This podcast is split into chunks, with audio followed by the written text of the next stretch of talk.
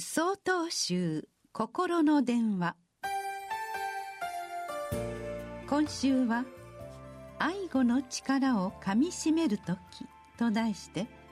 北海道報国寺久保田知正さんのお話です。今から10年以上前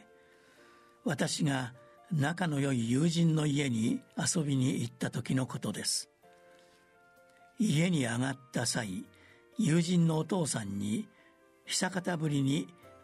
お会いしました。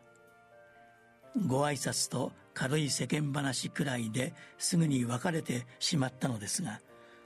後日友人に会うとこのようなことを言われました。あのあとうちの親父がさお前のことをあの子は将来いいお坊さんになるって言ってたよ。私は驚きました。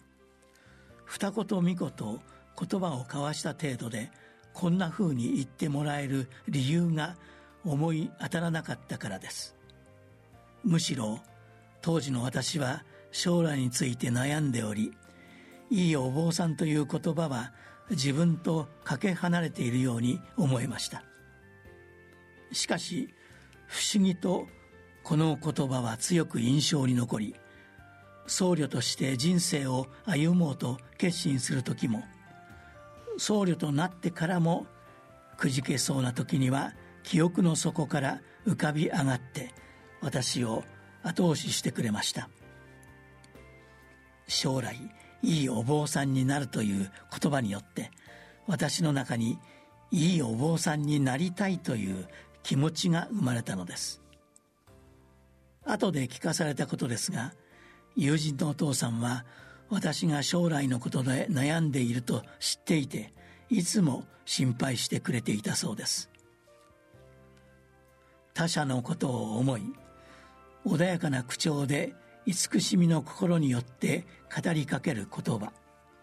これを仏教では愛語と言って仏の生き方を表す大切な教えの一つとされています。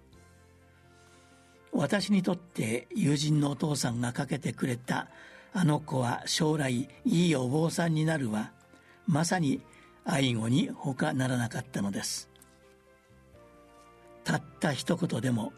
真にその人のことを思って発せられた言葉は生き方すら変えるほどの力を持ちます。今の私がいいお坊さんであるとはまだまだ思えませんがいつかはそうなれるように生きていこうと思っています。この言葉を思い返すたびに私は愛語の大切さをかみしめております。